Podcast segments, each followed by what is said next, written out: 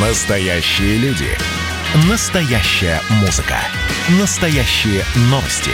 Радио «Комсомольская правда». Радио про настоящее. 97,2 FM. эм. Культурный код. Тот, кто разгадает его, будет править миром. Ведущий проекта, режиссер, художественный руководитель театра «Модерн» Юрий Грымов.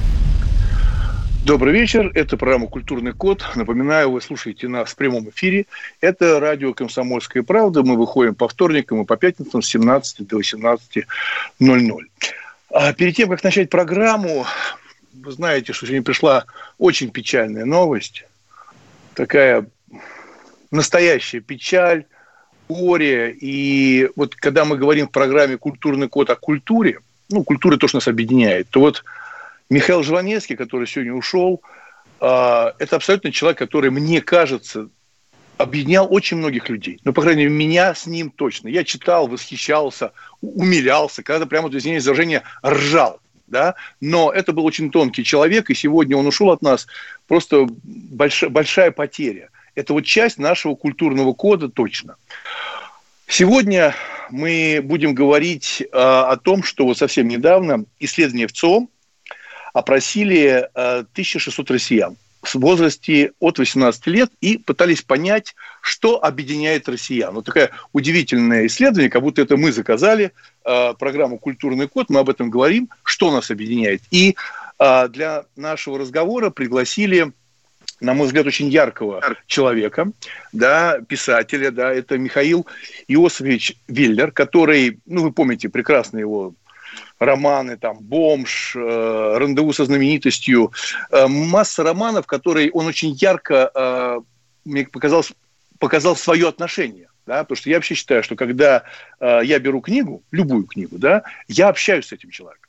И что удивительно, того, с чего хочу начать, что в этом исследовании в ЦОМ, которое прошло, что нас объединяет, из э, литературных произведений на первом месте оказалась «Война и мир».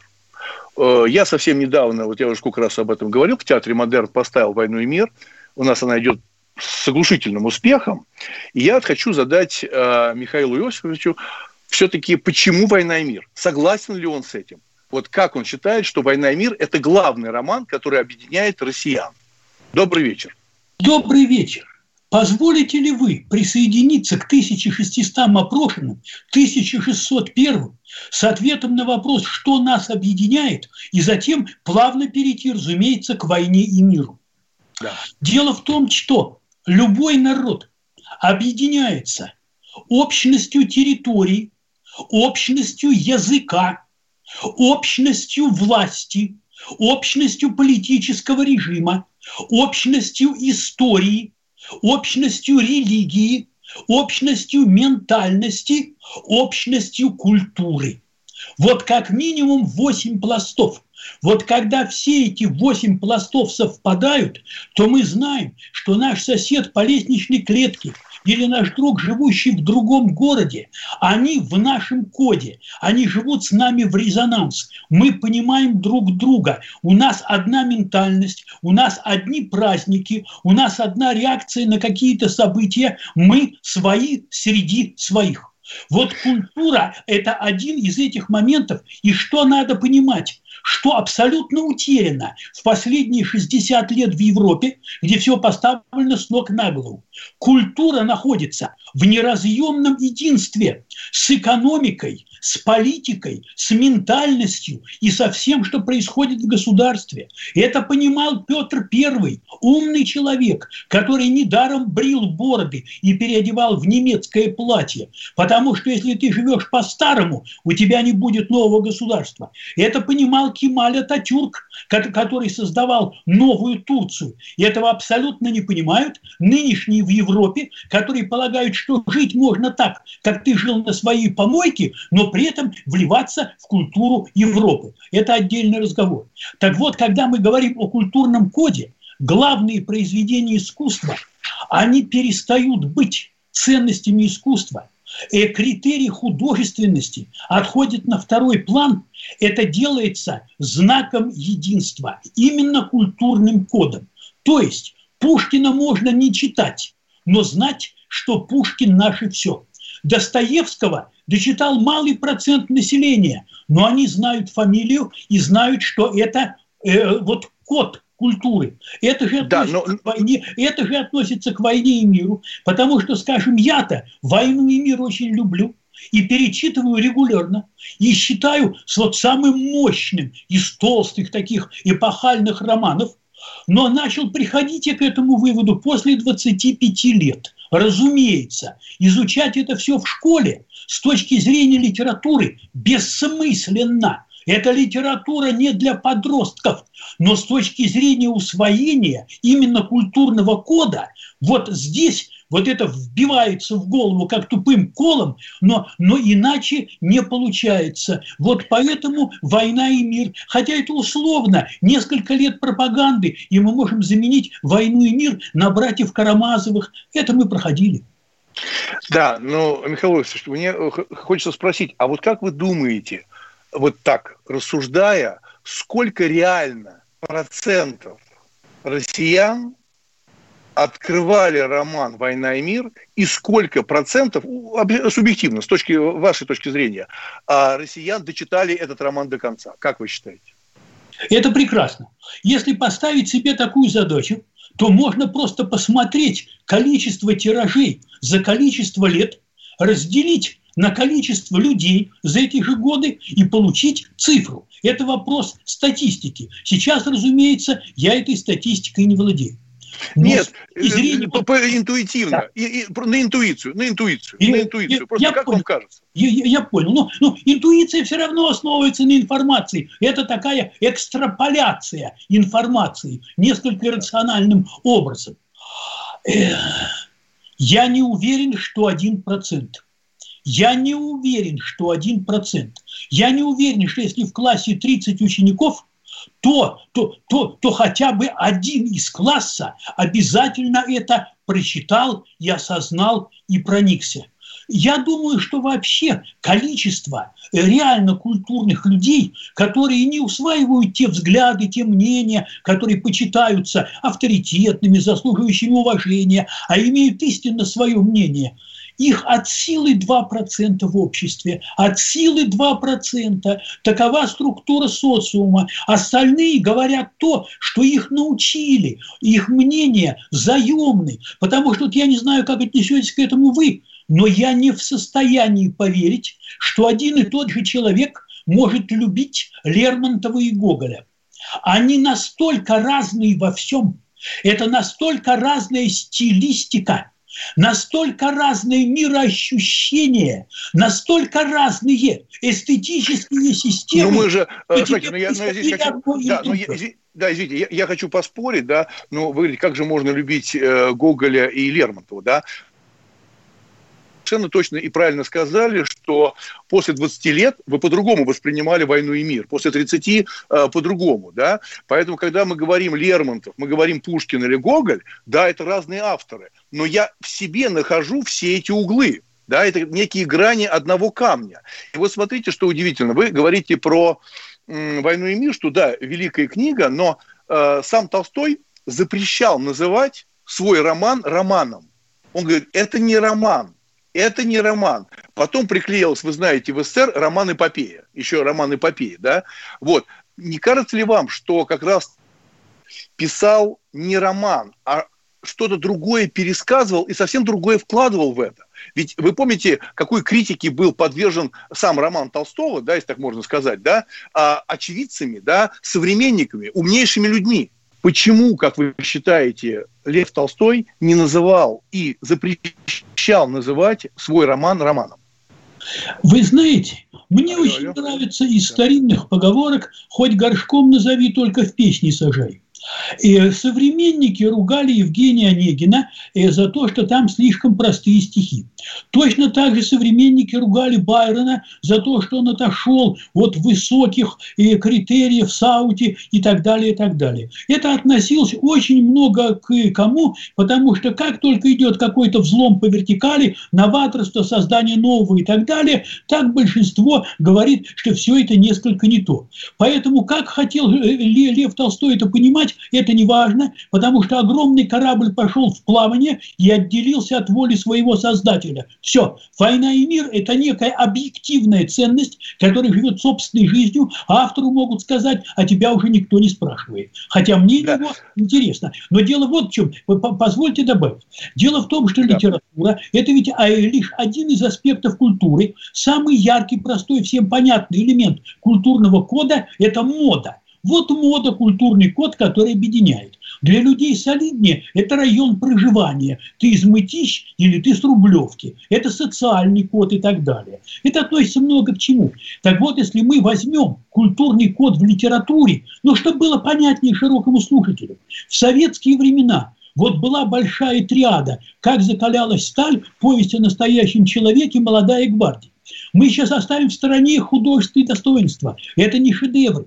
Но книги были абсолютно понятные подросткам. Книги были оптимистические, накачанный патриотизм и так далее. Каждый их знал, и это были некие гвоздики, которые держали общую холстину. Точно так же, прежде всего, культурный код – это книги, цитатами из которых люди обмениваются, словно узнавая друг друга, своего рода пароли. Это прежде всего э, в русской литературе 20 века 12 стульев «Золотой теленок», э, э, ну, ну, дело спасения утопающих, дело рук самих утопающих. А далее, когда уже идет, понимаете, новейшие времена, то, что сейчас забывается, это, конечно, Аксенов, это, конечно, Гладилин, это, конечно, Евтушенко, потому что... Да, вот, но, смотри, вы сказали... Да, ну, смотрите, э, точно смотрите, так же, как, Михаил... сейчас, я заканчиваю, точно так же, как роль вот знака уже давно исполняет Бродский. Масса людей, которые его стихи не воспринимают. Но не каждый способен. Они твердо знают, что Бродский – это ого-го.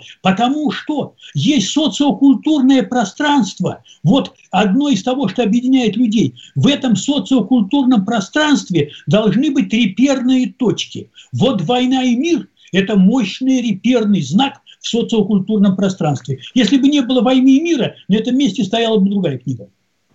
Да, но вы, когда стали говорить, э, вы сказали о некой моде, да, а, то вот я хотел бы поспорить, что мне кажется, что мода, а, наверное, понятно, мы понимаем, что такое мода, но она раскоротечна.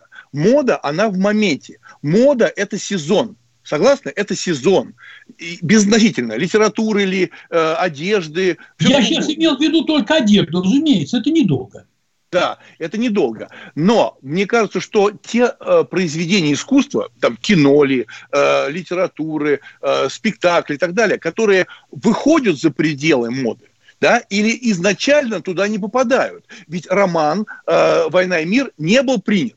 Значит, он не был модным. Правильно, да? Он не был актуальным, модным в этом сезоне, там, когда вышел роман, да? Значит, изначально попасть в моду, значит, можно тогда пролететь во времени. То есть во времени тебя не вспомнят.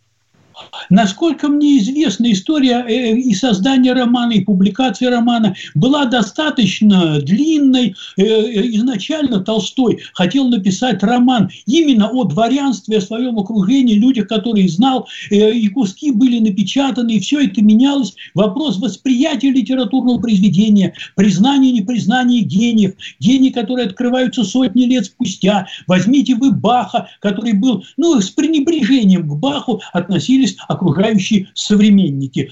А, а через 200 лет что там было? Такие случаи бывали неоднократно. И Шекспир не всегда был так велик, как в 19-20 веке. И это не главное. Главное то, что вот существует и некий купол, и некий купол, под которым главные культурные фигуры, понимаете? Вот там стоит пьедестал для номера первого. В России номер первый – это Пушкин однозначно. Вокруг номера, ну, человек пять, великие номера вторые. Это Лермонтов, Гоголь, Достоевский, Толстой.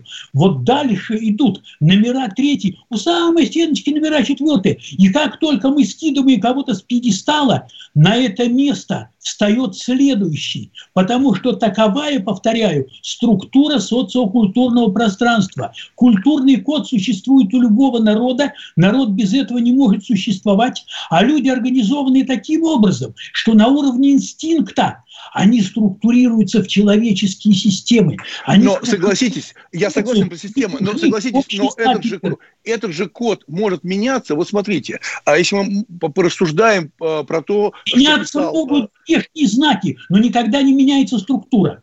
Да, да. Смотрите, ну вот хорошо, меняются знаки и какие-то ориентиры. Смотрите, Толстой э, и тот период России э, прогрессивное дворянство говорит на французском языке.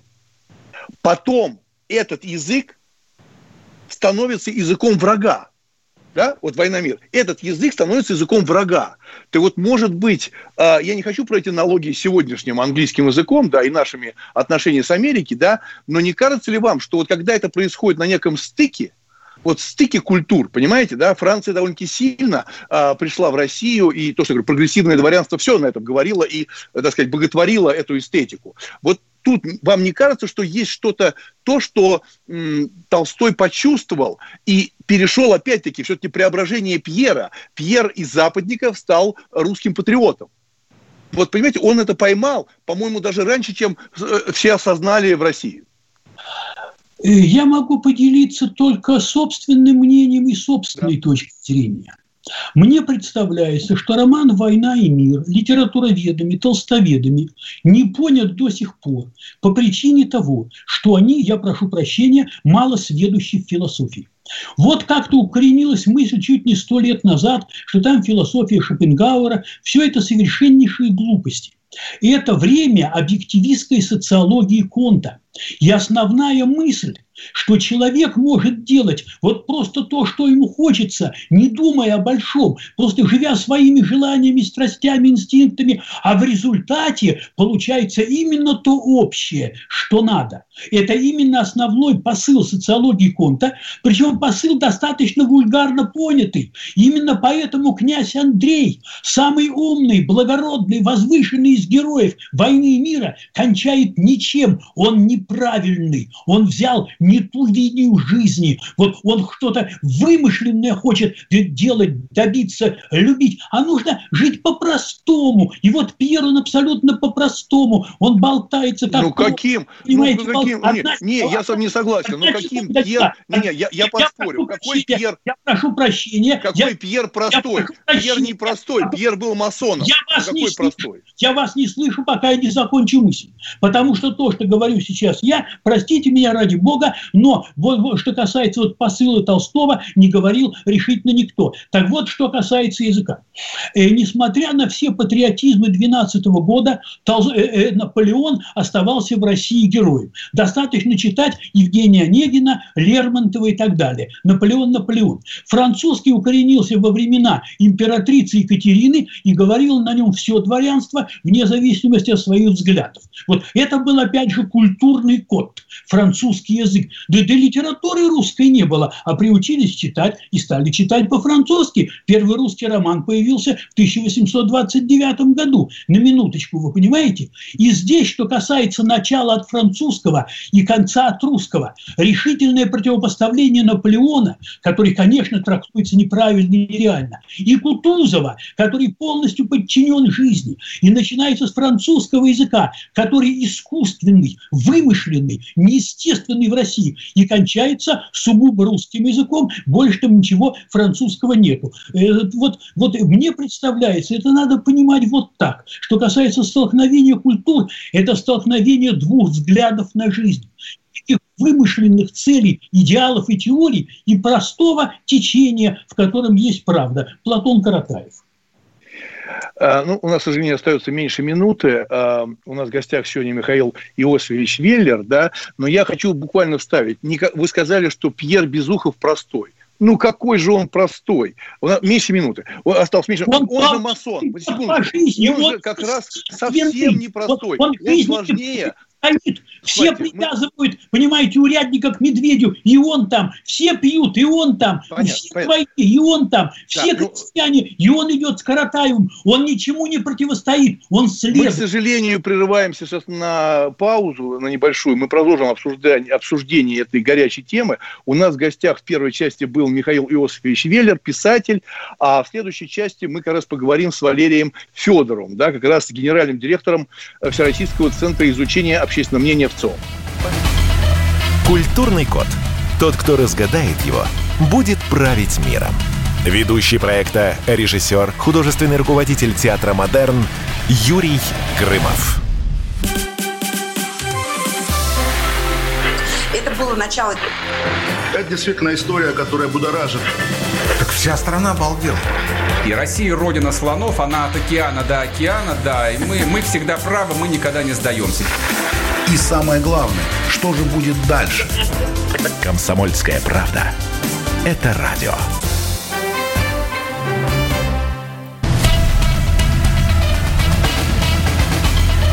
Культурный код. Тот, кто разгадает его, будет править миром. Ведущий проекта, режиссер, художественный руководитель театра «Модерн» Юрий Грымов. Добрый вечер.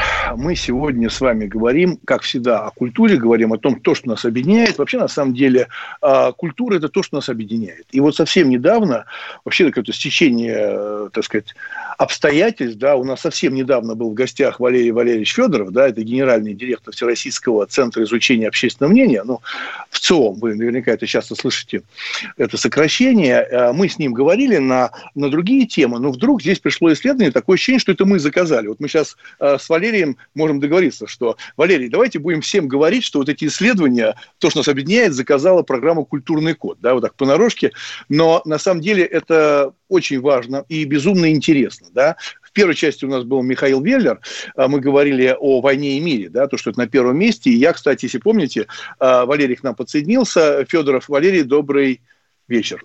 Добрый вечер. Да.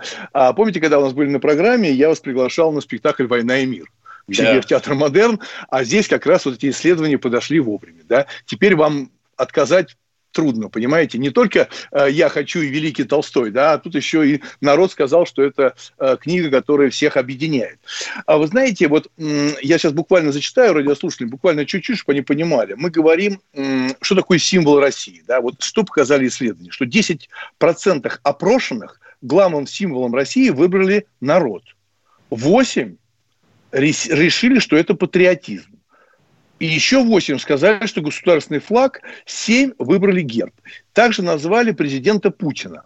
То, что он символ России. Вот у меня вопрос к вам, а, Валерий. Как вы считаете, то, что сегодняшней России символом стал, да, символом да, России стал президент, это норма для нас, для русских, или это исключение? Вот как вы считаете? Это норма, э, но в ситуации, когда э, лидер пользуется поддержкой, пользуется авторитетом, э, является лидером не просто по должности, а по содержанию. Конечно, далеко не всегда это происходит. Если бы мы в 90-м, скажем, году проводили такой опрос, а мы его проводили, то мало бы кто назвал символом России Горбачева. Это уже был период разочарования в нем. В 90-е годы, вот буквально начиная с 92-го, а, президент Ельцин перестал быть символом России.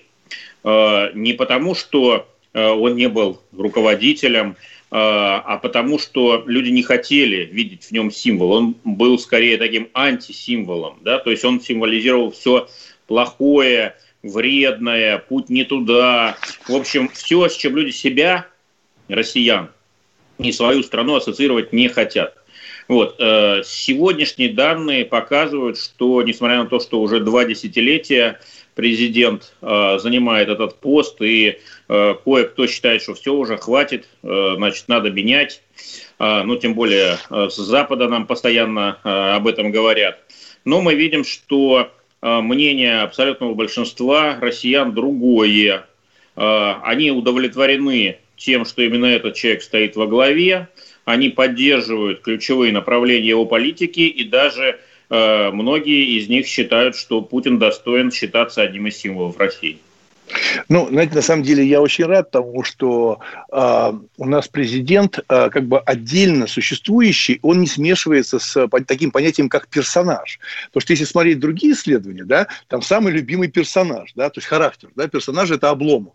Да? Мы говорим об активном президенте, да, а народ – ну, говорит, самый любимый персонаж Обломов. Видите, какая разница, да? То есть, э, вообще, на самом деле, это прекрасно, потому что вы знаете, вот я застал, и вы тоже, наверное, застали, э, когда были генсеки, ведь было очень много персонажей, согласны? были персонажи. Э, согласен, но вот кроме Обломова, он, да, действительно лидер, вот, но есть и другие герои. Есть, например, Пьер Безухов, один из персонажей, возвращаясь к вашей теме «Войны и мира», его тоже называют.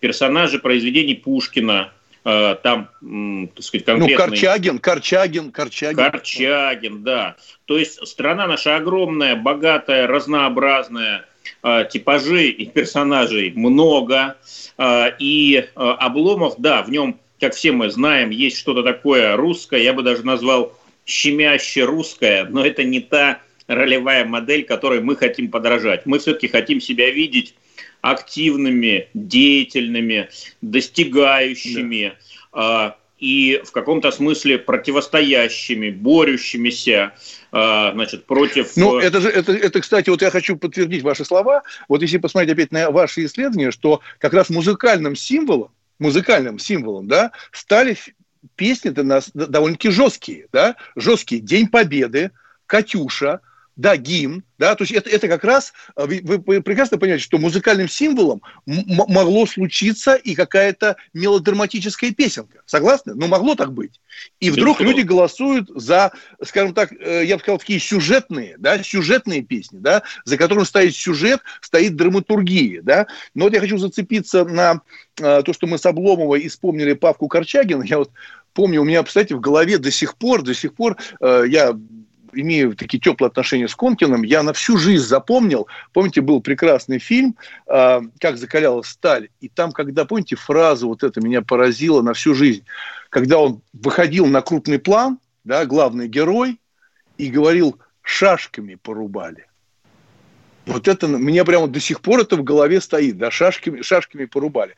Так вот, я хочу пере, пере, перекинуться вот на эту тему, связанную с коммунистической партией. Вот смотрите, а мы 4 э, числа, 4 э, ноября, да, отмечаем праздник. Согласитесь, это совсем новый праздник. Ну, э, да, 7 ноября, да, а государственный праздник отмечался с 1918 года.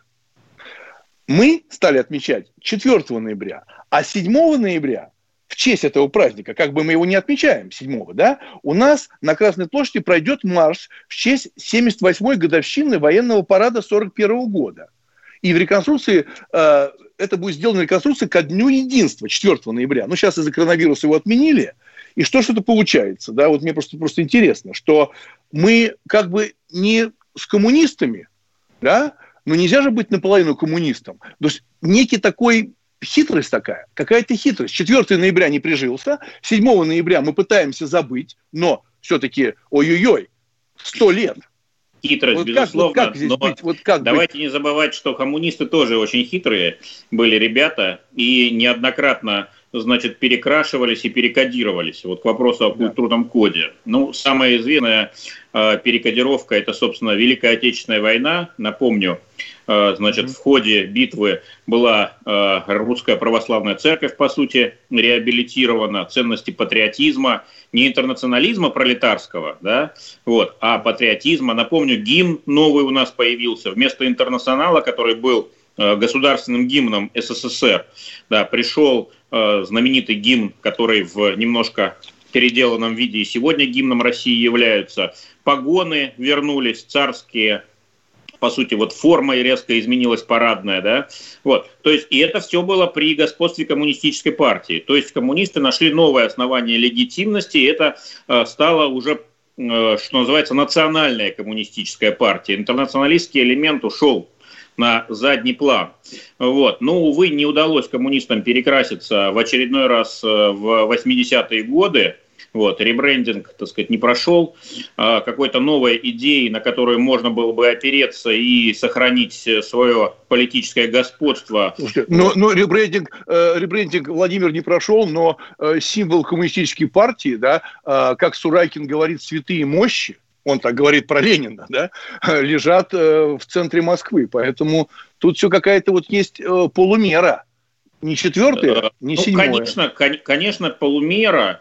Кстати, про тело Ленина мы спрашиваем регулярно. Тут есть определенные изменения. Если, скажем, лет 10 назад большинство значительно россиян считало, пусть лежит, вот, э, как сказать, э, еды не просит, и уж извините меня, вот, хотя на самом деле деньги выделяются, это, в общем, дорогое удовольствие mm-hmm. сохранять э, значит, его в таком состоянии. Но сегодня мы видим другие цифры. Сегодня большинство все-таки выступает за то, чтобы его убрать.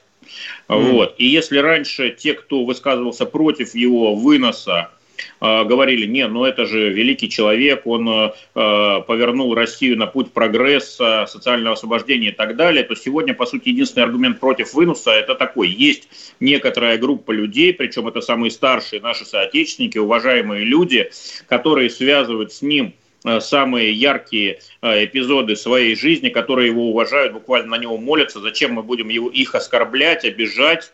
Вот, пусть уж пока лежит, потом когда-нибудь вынесем. То есть мы видим, что идейная основа ушла, э, на ее место пришло исключительно вот уважение к своим соотечественникам. Зачем ругаться по такому нестоящему поводу? Да. Я напоминаю нашим слушателям, что вы слушаете программу «Культурный код». Мы говорим сегодня с Валерием Федоровым. Это генеральный директор Всероссийского центра изучения общественного мнения. Да? И один из пунктов, очень интересный, буквально осталось совсем до перерыва времени мало, это салат оливье. Его назвали главным праздничным блюдом. На втором месте оказалась селедка под шубы, э, и на третьем месте оказался там борщ и пельмени. Да? У нас остается еще один блок, э, он коротенький, там 14 минут, не уходите. Э, это прям культурный код, прямой эфир, комсомольская правда. Мы сегодня говорим о том, что нас объединяет. Война и мир, День Победы или салат оливье. Или все вместе. Мы читаем день, мы читаем «Войну и мир», едим салат оливье и радуемся победы э, наших прекрасных ветеранов, которые нам подарили нашу счастливую жизнь. Маленькая пауза – это программа «Культурный код». «Культурный код». Тот, кто разгадает его, будет править миром. Ведущий проекта, режиссер, художественный руководитель театра «Модерн» Юрий Грымов. Это называется партисипаторное проектирование. Если сами жители двора будут участвовать в установке этой конкретной лавочки, то по социологическим данным меньше вероятность того, что они нарисуют на ней там слово Аплодирую вам, Эдвард. Ну мы же с вами трезвомыслящие люди. Эдвард меня убедил, что это нормально. Отдельная тема с Олегом Кашиным и Эдвардом Чесноковым. На радио «Комсомольская правда». По будням в 9 вечера по Москве. Тоже мочить в сортире, но других и не так.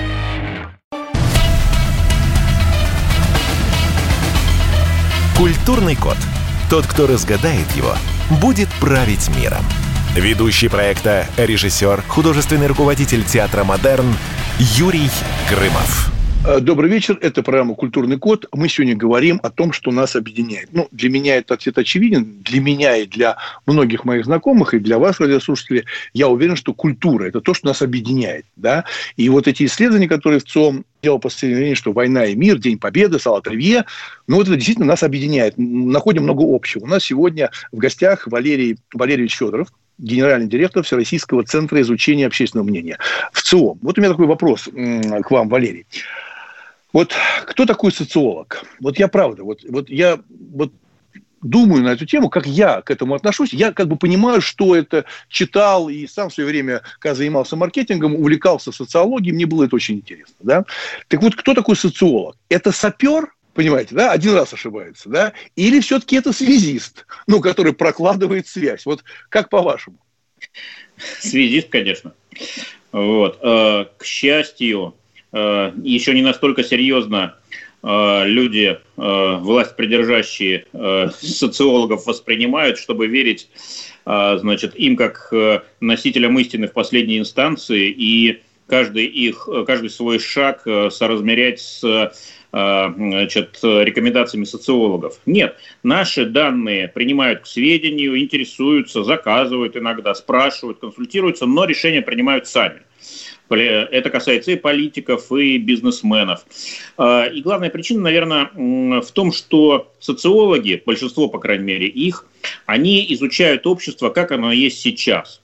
Но общество – это ведь интерактивная система, она живая, она открытая, она развивающаяся. И любое действие – любая политическая инициатива, любой новый продукт, если говорить о бизнесе, о потребительском рынке, а, любая идея новая, да, или новая художественная форма, если говорить о культурной сфере, она общество меняет, она какие-то струнки задевает, она какие-то стимулы дает, какие-то реакции вызывает, и эти реакции зачастую оказываются а, трудно предсказуемыми со стороны социологов.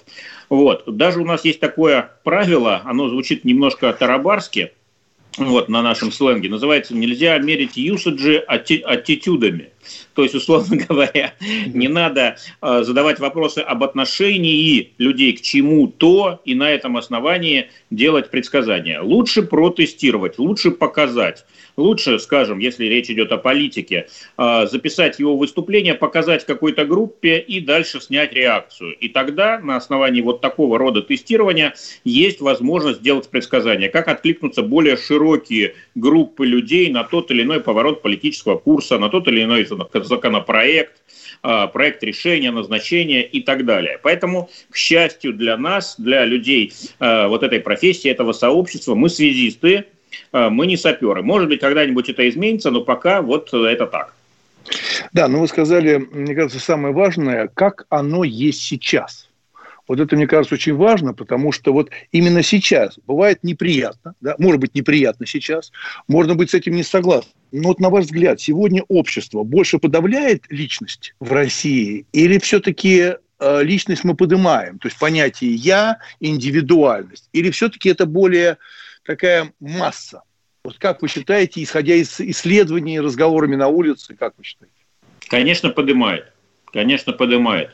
А, ну, я не думаю, что это специфика России. Я думаю, это специфика такого периода, а, который мы сейчас переживаем. Другие страны иногда в одной же фазе находятся, иногда в противофазе. А, вот э, общество переживает периоды закрытости, когда вот мы в железной клетке, что называется, находимся, как Вебер в свое время писал, да, он называл рациональность, ключевое качество современных обществ э, железной клеткой, в, которых, э, в которой человек э, ну, связан по рукам и ногам и бьется, как птица хочет вырваться, не получается. Слишком много законов, норм, нарушить все опасно, иначе ты окажешься изгоем, маргиналом, будешь выброшен из него. А бывают периоды открытые, когда правила есть, но они не очень устоялись, когда они какие-то допуски Э, и довольно широкие предполагают, когда в конце концов можно нарушить э, тот или иной закон или норму, и тебе за это ничего не будет, или в каком, ну, вот ты найдешь, спрячешься в каком-то таком кармане реальности, где можешь жить по своим правилам.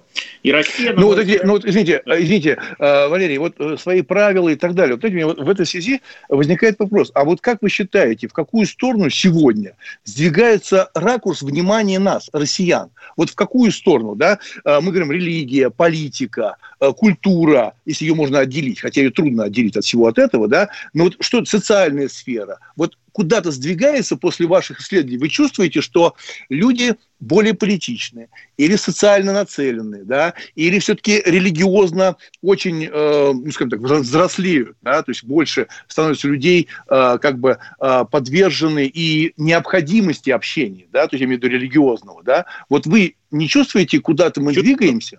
Чувствуем, мы не только пожалуйста. чувствуем, видим по многим индикаторам. Конечно же, сейчас главный запрос идет в сторону большей социальности. Вот, мы наелись вот э, этой э, индивидуализации чрезмерной, э, ощутили уже ее минусы, ощутили пределы, до которых мы дошли, ощутили огромное количество проблем, которые мы не можем решить в одиночку. Раньше думали, что можем решить. Э, вот моя хата с краю, вы как хотите живете, а я вот свой сад буду возделывать за, э, значит, свое, за забором, вот построю себе маленький оазис, а дальше хоть трава не расти. Это иллюзия уже в прошлом. Люди понимают, что, ну, например, если нет нормальной системы здравоохранения, то ты себе здоровье и долгую жизнь не купишь, какие бы деньги у тебя не были. Ну, просто может скоро и не доехать, извините. Вот. Э, люди понимают, что нельзя жить в городе, э, где значительная часть жителей, ну, просто незнакома или отрицает, э, значит, и агрессивно нарушает э, главные правила человеческого общежития. Там будет просто страшно ходить по улицам, э, город распадется на гетто, вот. И, в общем, люди все больше и больше понимают, что нам нужно жить вместе, нужно жить дружнее. Ну, это, нужно... наверное, даже не столько социальная сфера, наверное, да, все-таки я думаю, что это формирование того самого гражданского общества. Вот то, о чем вы говорите. Ну, гражданское общество это и есть как бы общество, социус, да, социальное. Вот, mm-hmm. то есть и, и самое главное, мы понимаем, что государство тоже в, в, так сказать, в каждую бочку затычкой не засунешь. Нам нужно больше делать самим, нам нужно больше объединяться, э, больше вместе придумывать, творить и вместе бороться. А, к сожалению, у нас короткая передача. Извините, пожалуйста, у нас был в гостях Валерий Федоров. Большое вам спасибо. Это генеральный директор Всероссийского центра изучения общественного мнения. Да? Большое вам спасибо. Но мне кажется, что э, вообще, когда мы говорим про объединение, я считаю, что движение вперед. Помните, был проект э, «Старой песни о главном». А я считаю, новые песни о главном должны быть. Новые песни о главном. Тогда мы будем двигаться вперед, и будет все замечательно. И культурный код нас будет просто такой базисом, и нас ни, никуда не деть. До свидания. Культурный код. Тот, кто разгадает его, будет править миром. Ведущий проекта, режиссер, художественный руководитель театра «Модерн» Юрий Грымов.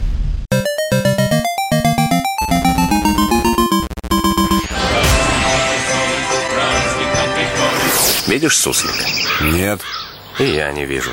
А он есть. Нам есть что вспомнить. Рассказываем свои истории в программе «Дежавю». Я, Михаил Антонов, жду вас каждые выходные в 11 часов вечера по Москве. I'll be back.